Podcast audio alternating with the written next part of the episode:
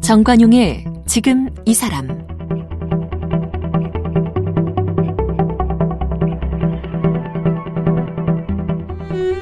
여러분 안녕하십니까 정관용입니다.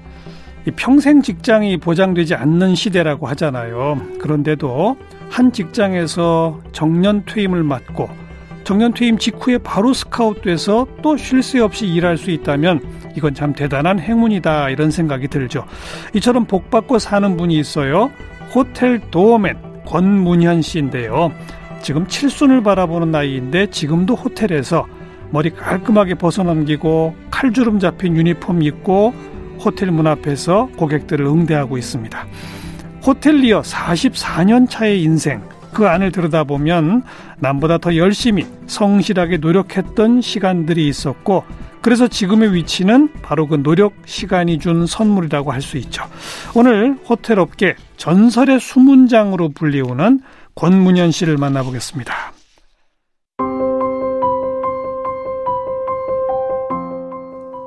권문현 씨는 1977년 소공동의 한 호텔에서 임시직 페이지보이로 호텔업계에 발을 디뎠습니다. 2013년에 정년 퇴직을 했고 같은 해 글로벌 체인의 특급 호텔에 입사하여 지배인으로 일하고 있습니다.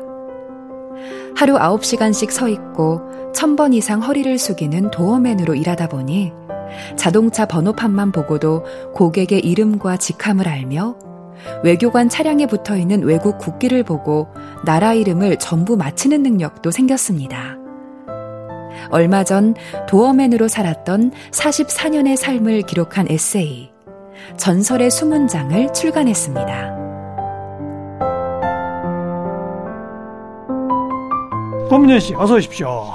네, 감사합니다. 반갑습니다. 네. 아까 그 소개하는 걸 보니까 77년에 그저 시내 한복판에 있는 조선 호텔의 페이지보이로 시작하셨다고. 네. 페이지보이가 뭐예요? 저 이거 처음 듣는 말인데. 네, 그 당시에는 그 서류가 있는데 아마 그 부장에서 상무로 상무에서 정지변리를 가는 과정에서 그 서류로 제가 입사를 해가지고 결제 내면 다음 코스 어디라는 거 서류로 전달하는 역할을 했던 것입니다. 걸어 다니면서.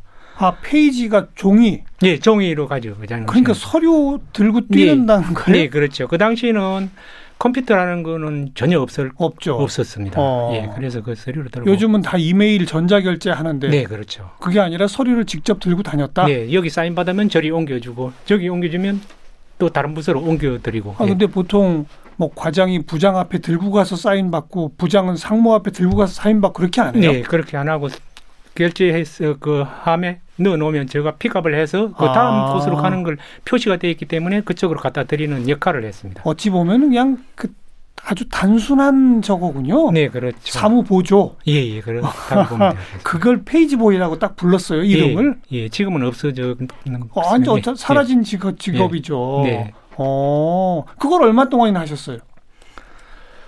예, 한 2, 3년 계속 한 것 같습니다. 그래요? 예. 그것도 일이 많아요? 결제거리가 그렇게 많아요? 많, 많습니다. 그래요? 하루 종일 아마 뭐, 그 1층에서 지하에서 20층까지 서류마다 이렇게 이렇게 전달을 하다 보면 아, 발바닥도 아프고 아마 힘들게 그 하고 잠깐 쉬는 시간은 있었지만 서류가 그렇게 많아서 이리 돌리고 저리 돌리고 계속 했습니다. 네. 지금으로서는 잘 상상이 안 되는데 그 어. 그렇습니다. 시절은 그런 모양이군요. 네, 쉴 틈도 없이 뛰어다녀야 했다. 네, 물론 엘리베이터가 있고 그랬을 거 아니에요. 네 엘리베이터 물론 있지만 또 그 가까운 층에는 엘리베이터에서 비상구로 해서 빨리 돌리고 막 그러려고 어. 예 그렇게 했습니다. 뭐 어찌 보면 사소한 그, 그, 저, 예산 집행 결제 이런 것들까지 전부 다 쌓이니까 예, 아, 그렇군요. 모든 예 서류는 예 그렇게 했습니다. 음.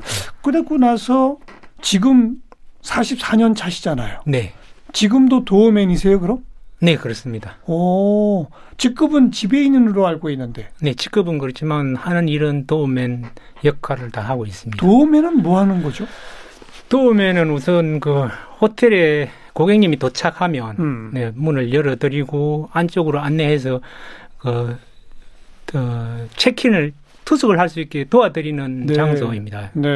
예, 그러다 보니까 아마 호텔에서 고객님을 제일 먼저 응대하고 어. 마지막에 가시는 그 출국하시는 분들 마지막 배웅을 하는 장소라고 보시면 될 것 같습니다. 어, 호텔 문 앞에서 근무하세요? 네, 네, 아니면 그렇습니다. 로비에서 근무하세요?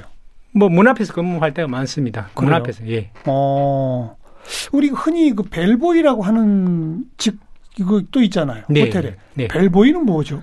어 벨보이는 뭐 벨맨이라고 하고 지금 컨시어지라고도 하는데 음. 그 직종은 그 문 안에서 문 안에서 손님들이 원하는 모든 사항을 들어주고 그리고 또 어, 고객님이 짐이 온다. 네. 그럼 짐이 오면 프론트에 모셔가서 방에까지 전달하는 짐을 들어다주고. 음. 예예예 그렇습니다. 어, 그러면 도어맨이 벨보이보다는 더 상급 장인 겁니까? 그렇지는 않고요. 다- 달라요? 예, 영역이 달라요? 예 영역이 좀 틀립니다. 어, 어, 벨보이는 그 문 안에 있다. 아하. 예, 또 오면은 문 바깥에서 주로 많이 근무한다. 그럼 그냥 퍼뜩 들으면은 문 바깥은 여름에는 덥고 겨울엔 추울 거 아니에요. 네 그렇죠. 그러면 도어맨보다는 벨맨이 더 나은 직업이 아닌가요? 네 많이 그렇게 선호하는 것 같습니다. 젊은 분들. 예. 어, 본인을 그런데 이 전설의 수문장이다 이렇게 이제 부르는 게 수문장 하면 도어맨 네 아니겠습니까? 맞습니다. 원래는 더 오랜 세월 근무하신 건 벨맨인데 네. 도어맨이 더 상징적이라 그런가요? 그거는 아니고 네. 제가 그 안에 벨맨을 하면서도 또에 관심이 많아가지고 아. 안에 근무하면서도 아마 사람 고객님들 오는 분들 모든 분들을 많이 기억하고 네. 많이 알았던 것 같습니다. 아. 그래서 도에 근무하면 제가 좀 좋을 것 같고 해서 제가 그 도에 근무하겠다고 해서 계속- 자원하셨군요. 예, 예, 예. 어. 그렇게 근무하게 되었습니다. 네. 도어맨의 가장 필요한 덕목이 고객 알아보기입니까? 네, 많이 뭐 정재계 뭐 국회의원분들 뭐 높은 분들을 모든 분들을 많이 아는 게 제일 아. 그 관건입니다. 그렇죠. 네. 모르면 그냥 지나가도 모르니까. 예. 그러니까 앞에 소개를 받습니다마는 하루에 9시간씩 서 있고 네. 천 번 이상 허리를 숙이고 자동차 번호판만 보고도 그 사람 이름과 직함을 직함을 알고 네. 다 자, 외우세요 그걸? 그렇죠. 350개까지도 뭐 회사에서 강제 아닌 뭐 타의적으로 해서 외웠던 적이 있는데 예. 어차피 또 이 근무하면 그 고객님들을 많이 알아야 되고 음. 예, 높은 분들 어때 장차관님 국회의원님들 그 높- 회사의 높은 CEO 분들을 많이 알아야 되기 때문에 네. 예 그래서 관심을 갖고 저는 그 신문 같은 것도 경제지도 많이 보고 해가지고 어. 지금도 아마 스크랩하면서 그 바뀌는 분들 이런 분들을 좀 스크랩 해놓고 외우고 하고 있습니다. 네. 예, 많이 알아야 되니까. 그 얘기는 그런 고객이 호텔에 딱 도착하면 네, 차 문을 열어주면서 네, 동시에 아 어디 어디 사장님 네, 뭐 누구 누구 의원님 네. 이렇게 딱 바로바로 나와야 되는군요. 네, 그렇죠. 어, 대상이- 본인 스스로 제일 많이 그걸 기억한다라고 자부심이 있으세요? 아마 그 뭐 정재계 국회의원님 모든 데서는 저만큼 아는 게 없다라고 저는 생각하고 있습니다. 어. 예. 지나가신 돌아가신 분들까지도 제가 많이 외웠던 외웠었고 네, 네. 네. 어뭐그뭐 의원님들은 사복을 입고 지나가셔도 어, 그 성까지 불러줘서 의원님 그렇죠. 깜짝깜짝 놀래시고 장관님도 전 장관님도 네. 이름까지 불러주시면 깜짝 놀란 적이 예. 몇 번 있습니다. 그런 분들 입장에서도 네. 호텔에 딱 도착하자마자 네, 자기를 그렇게 알아주면 네 좋아하시죠. 또 우리 권문현 씨를 또 기억하게 되겠네요. 그분들도. 네 그렇습니다. 어. 그리고 외교관 차량에 있는 국기만 보면 나라 이름 다 맞춰요? 그렇죠. 뭐 번호를 봐도 001001은 미국 대사님이고 001002는 뭐 부대사님이라고 해가지고 미국, 영국, 프랑스 해가지고 번호로 봐도 알고 국기를 국기를 이제 한참 외웠던 적이 있는데 국기를 봐도 뭐 거의 다 들어오시면 어느 대사님 들어오신다. 음. 네. 1호차 타면 대사님 들어오시고 2호차 타면 부대사님 들어오신다는 것까지 다 알고 어. 예. 어, 장관님 들으시면 차에 그 딱지 붙어 있는 그것도 스크랩을 지금 해가지고 직원들한테 네. 교육을 시키는데 그것도 알 수 있고. 네. 자, 좀 거슬러 가서 77년 어쩌다가 이 호텔에 이 입사하시게 된 거예요? 아, 제가 시골에서 태어나가지고 참 네. 사실은 힘들었습니다. 예. 농사, 뭐 여러 가지 뭐 마늘 농사, 가축 같은 길로 보고 했는데 시골에서 먹고 살 길이 도저히 없더라고요. 예. 그래서 시골에서 그 하다가 안 돼가지고 아마 제가 그 시내로 나간다 그래 대구 거기서 대구가 가까워가지고 어. 예 그쪽으로 나가서 취직한다는 게 또 힘든 일을 시작하게 되었습니다. 어떤 일이었어요? 추물 공장이라는 곳인데 그 주물 공장. 예, 아, 네. 이 쇳물 다루는 데. 예 아니에요? 고철을 녹여가지고 그렇죠. 예 어. 솥도 만들고 저구통도 만드는 곳인데 정말 힘들더라고요. 그렇겠죠. 예, 어. 뜨겁기도 뜨겁고 매일 저 기술이었기 때문에 이거 단가 떨어서 2층에 용광로에 그 고철을 갖다 올리는 일을 했는데 네. 정말 힘들었습니다. 손에 항상 피가 나서 어휴, 그 약이 없기 때문에 하얀 그 뭐 오징어 그걸 오징어 뼈. 예예 그걸 그걸로 지혈제 썼으니까. 예, 예, 그렇게 헤매가면서 그 예. 근무를 했던 무거운 거 들고 예, 어. 나르고. 예, 너무 힘들었습니다. 그러다가요. 그 다음에는. 그러다가 친구의 친구가 있었는데 그때 그 핸드폰이 없었기 때문에 유선 전화로 와가지고 네.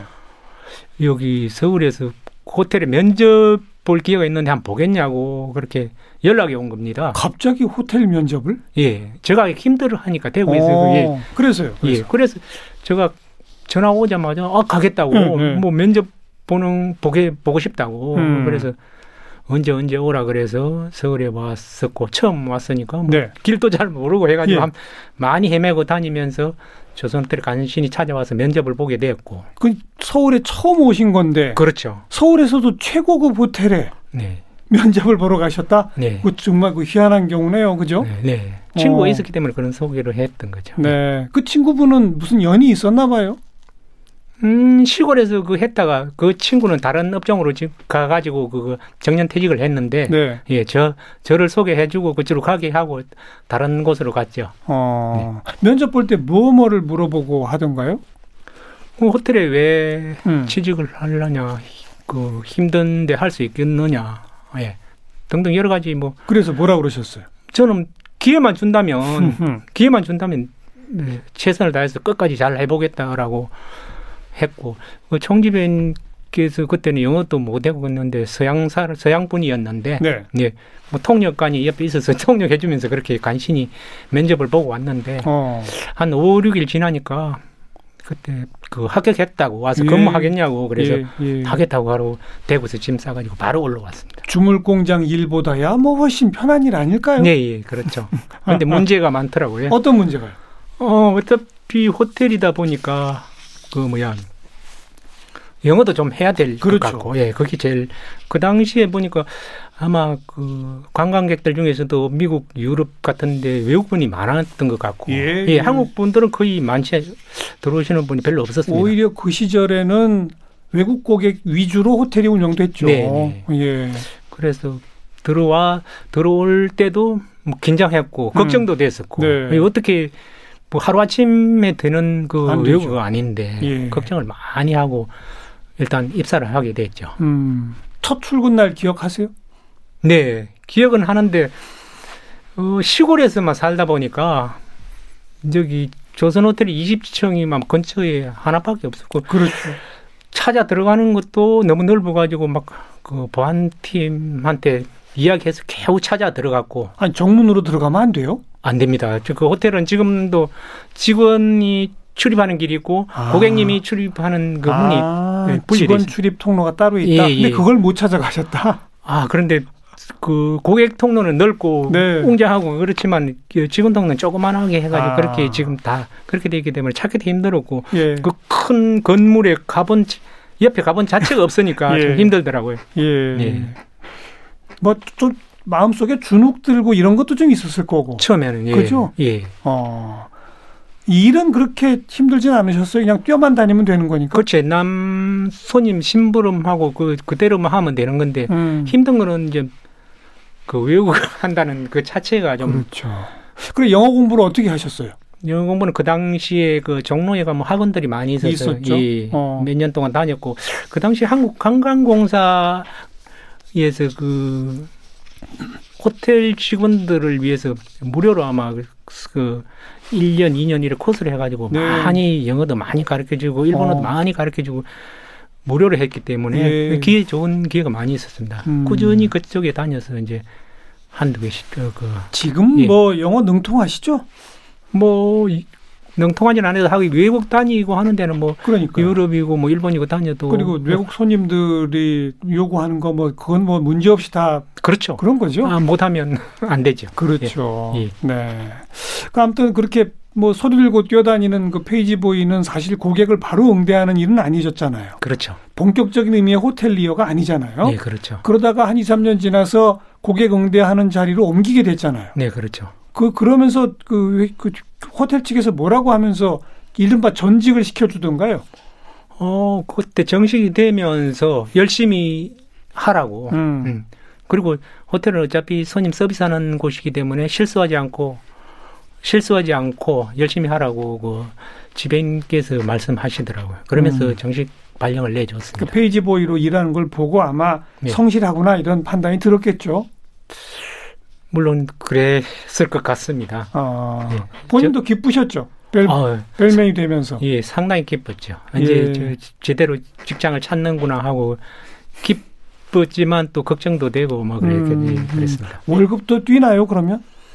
예, 조금 뛰죠. 아, 예, 그 당시에 제가 한 78년도에 그때는 뭐 통장으로 월급을 주는 그런 시스템도 아니었고. 현금 봉투로 주잖아요. 네, 그렇죠. 식당에서 밥 줄 때 사인하고 자기 월급 주는데 한 4만 5천 원 정도 받은 것 같습니다. 어, 그런데 다른 주위의 직장들보다는 아마 월급이 적은 월급이 아니었고 예, 음. 예, 괜찮았습니다. 또 그 시절에는 손님들 팁도 받았잖아요. 네, 그렇죠. 그죠? 예. 그것도 수입이 짭짤하지 않았나요? 근데 선배들은 그 받을 수 있지만 그 저- 저희들은 저는 그때 신입 아. 벗어났기 때문에 그런 기회를 잘 가질 수가 없었고 물론 아. 받았다 해 치더라도 또 선배들한테 반납해서 이제 나눠준다든지 뭐 예. 이런 시스템이 있었던 예. 것 같습니다. 예. 그런 현금 팁 문화는 사라진 것 같아요. 근데 지금은 아마 없죠? 네 잘 없어진 것 같습니다. 대신에 호텔의 모든 경그 비용에 서비스 차지가 붙어서 계산되잖아요. 네, 지금 서비 차지 그 옛날 있던 호텔은 서비 차지 10%, 음. 텍스 10%하고 20%가 그렇죠. 붙는데 예. 지금 신규 호텔에서는 그 텍스 세금만 받고 서비 차지는 부과 안 하는 데가 아, 많습니다. 그래요? 그래요? 예, 예, 시스템이. 어, 예. 그럼 그 이 서비스 차지 10% 부가세 10%할 때에 네. 그 서비스 차지 10%는 다 떼가지고 서비스맨들한테 나중에 줍니까? 아니면 그렇죠. 한 달 모아놨다가 줘요. 정확하게 예, 어. 예, 그렇게 하고 있어요. 그건 월급 외로. 월급하고 같이 월급날 같이 줍니다. 그러니까 일종의 이제 업적급이군요, 그건. 예. 그렇죠. 네, 알겠습니다. 재미있는 에피소드들도 많았을 것 같아요. 네, 뭐 힘들게 곤욕스러운 일도 마- 몇 가지 있었고 또 어, 기분 좋게 저- 네. 좋은 칭찬도 많이 들었고 제일 곤혹스러웠던 거 기억나는 거 한번 얘기해 보세요.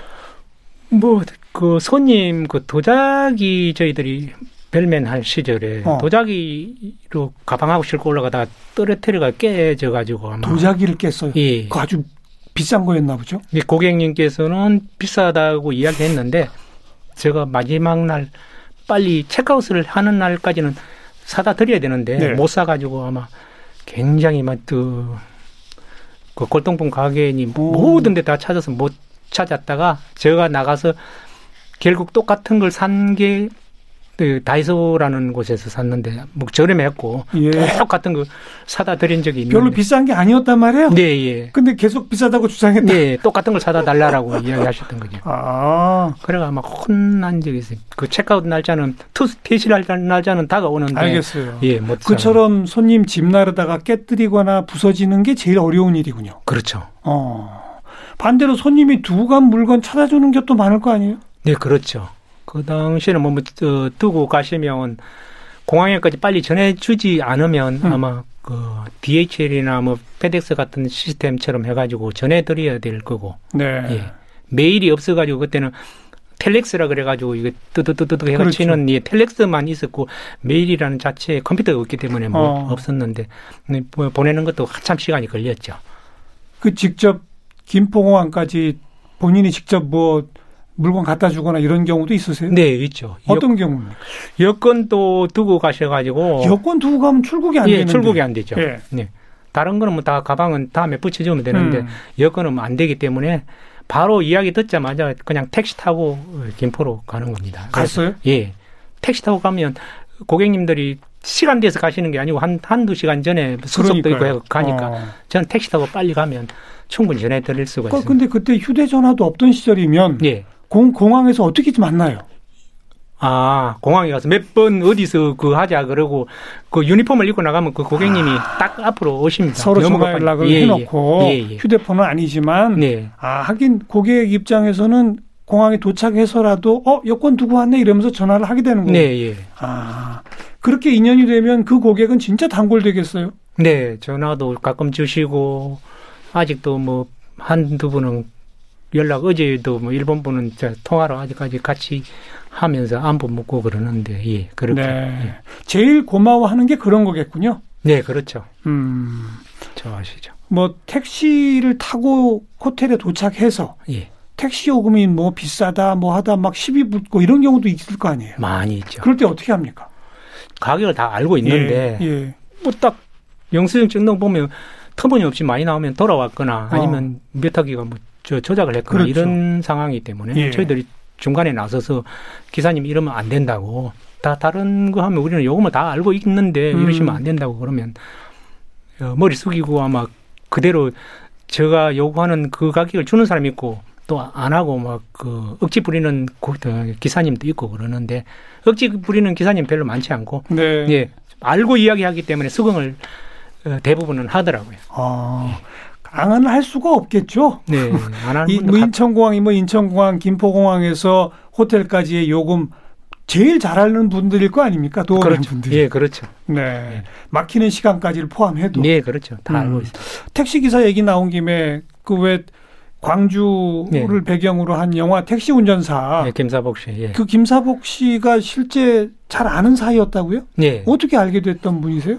어, 그분은 우리 직원은 아닌데 호텔 택시라는 게 있었습니다. 아, 계속 그 호텔에서 공항 가시는 분들. 음. 그분이 김사복 씨가 영어도 뭐 꽤 잘하고 그러셔가지고 예, 예. 어, 어, 공항에 많이 모셔드리는 그 역할을 많이 했고 투숙한 외국인들이 네, 예, 예, 예. 콜하면 바로 응대하는 택시 예. 기사였군요. 예, 어, 호텔 근처에서 그 상주하고 있었습니다. 그렇군요. 예. 상주했어요. 네. 네. 그리고 광주 갈 때는 기, 기자분들을 ABC 뭐 MBN 이런 기자분들을 많이 모셨는데 김사복 씨가 네. 그때 갔다 오고 나서 뭐 광주 가서 힘들게 뭐 빠져나오고 어떻게 해가 겁나가지고 뭐 하여튼 이리저리 해가지고 빠져나왔던 거 힘들었던 그런 이야기를 술을 먹으면서 이야기 들었던 적이 있습니다. 아, 그 직후에 들으셨군요. 예예. 근데 그게 나중에 영화를 보니까 그게 예, 그 예. 스토리였군요. 예, 어, 그 김사복 씨랑 지금도 연결돼 연락 계세요? 김사복 씨는 돌아가신 지가 상당히 오래됐습니다. 아이고.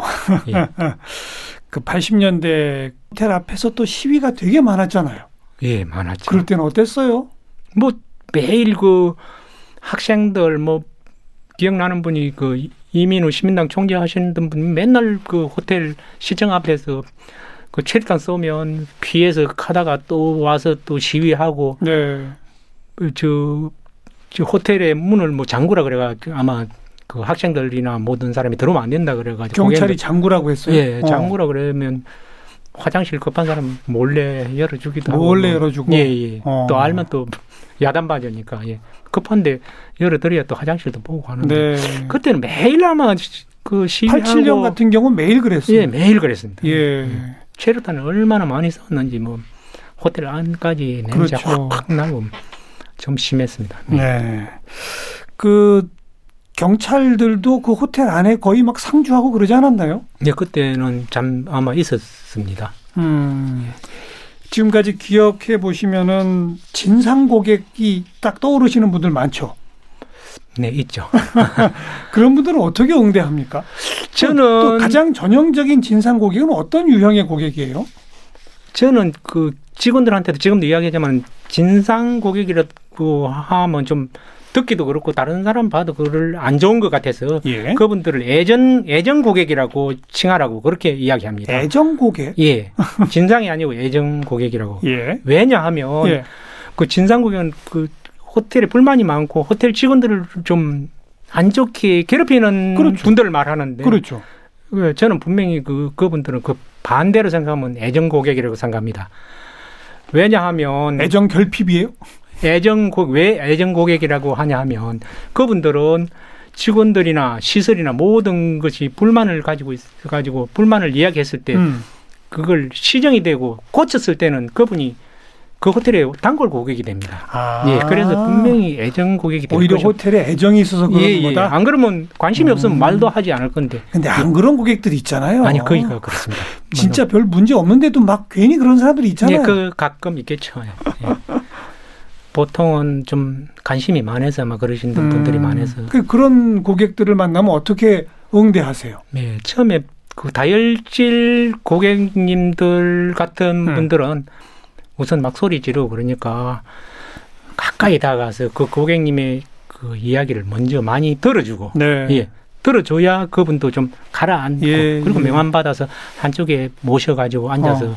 가까이 앉아서 제가 이야기하는 것보다는 청취를 많이 해요. 그렇죠. 예, 그 고객님들은 조금씩 조금씩 조금씩 그 막 안정이 소- 되고 예. 막 소리 지르다가도 계속 말하다 보면 목소리가 낮아지죠. 네. 그리고 네. 또 그 저 직원이 가까이 붙어서 그 힘든 표정으로 하면서 가까이 붙어서 음, 들어준다면 네. 예, 거의 고객님들은 조금 수그러들고 그렇습니다.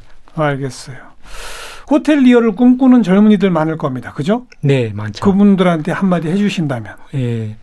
요즘 그 젊은 세대들은 아마 그 뭐야 뭐 영어 같은 거는 문제가 없고 음, 호텔도 많이 지어가 폭도 많이 넓을 텐데 그렇죠. 경험도 많이 했고. 네. 예, 예. 그래서 제일 하고 싶은 말은 좀 참고 견디면서 어. 제가 책에 여기도 그랬는데 좀 참고 견디면 아마 좋은 기회도 자기가 잡을 수 있을 거니까 음. 좀 참고 견디면서 노력하면 아마 호텔리어들이 앞으로 어, 길이 무궁무진하게 호텔이 많이 생기고 그렇죠. 있기 때문에 예, 네. 예, 자리도 폭도 넓어지면서 좋은 자리도 많으니까 좀 참고 견디면서 열심히 근무했으면 좋겠습니다. 음, 44년 호텔리어로 도어맨으로 근무하신 분은 우리 권문현 씨가 유일하죠. 네, 없을 겁니다. 앞으로 언제까지 하실 거예요? 저는 항상 그 여기 보니라 다른 데서도 한번 그 신문이나 그 매스컴에 몇 번 이야기하는데 제가 쓰러질 때까지 하고 싶습니다. 네, 예, 끝까지 한번 해볼 생각입니다. 알겠습니다. 전설의 수문장 권문현 씨 함께 만났습니다. 고맙습니다. 네, 감사합니다. 내일 이 시간에는 KBS 라디오 세월호 7주기 특별기획 세월호 아카이브로 다시 듣는 그날이 마련됩니다. 저는 월요일에 찾아뵙겠습니다. 안녕히 계십시오.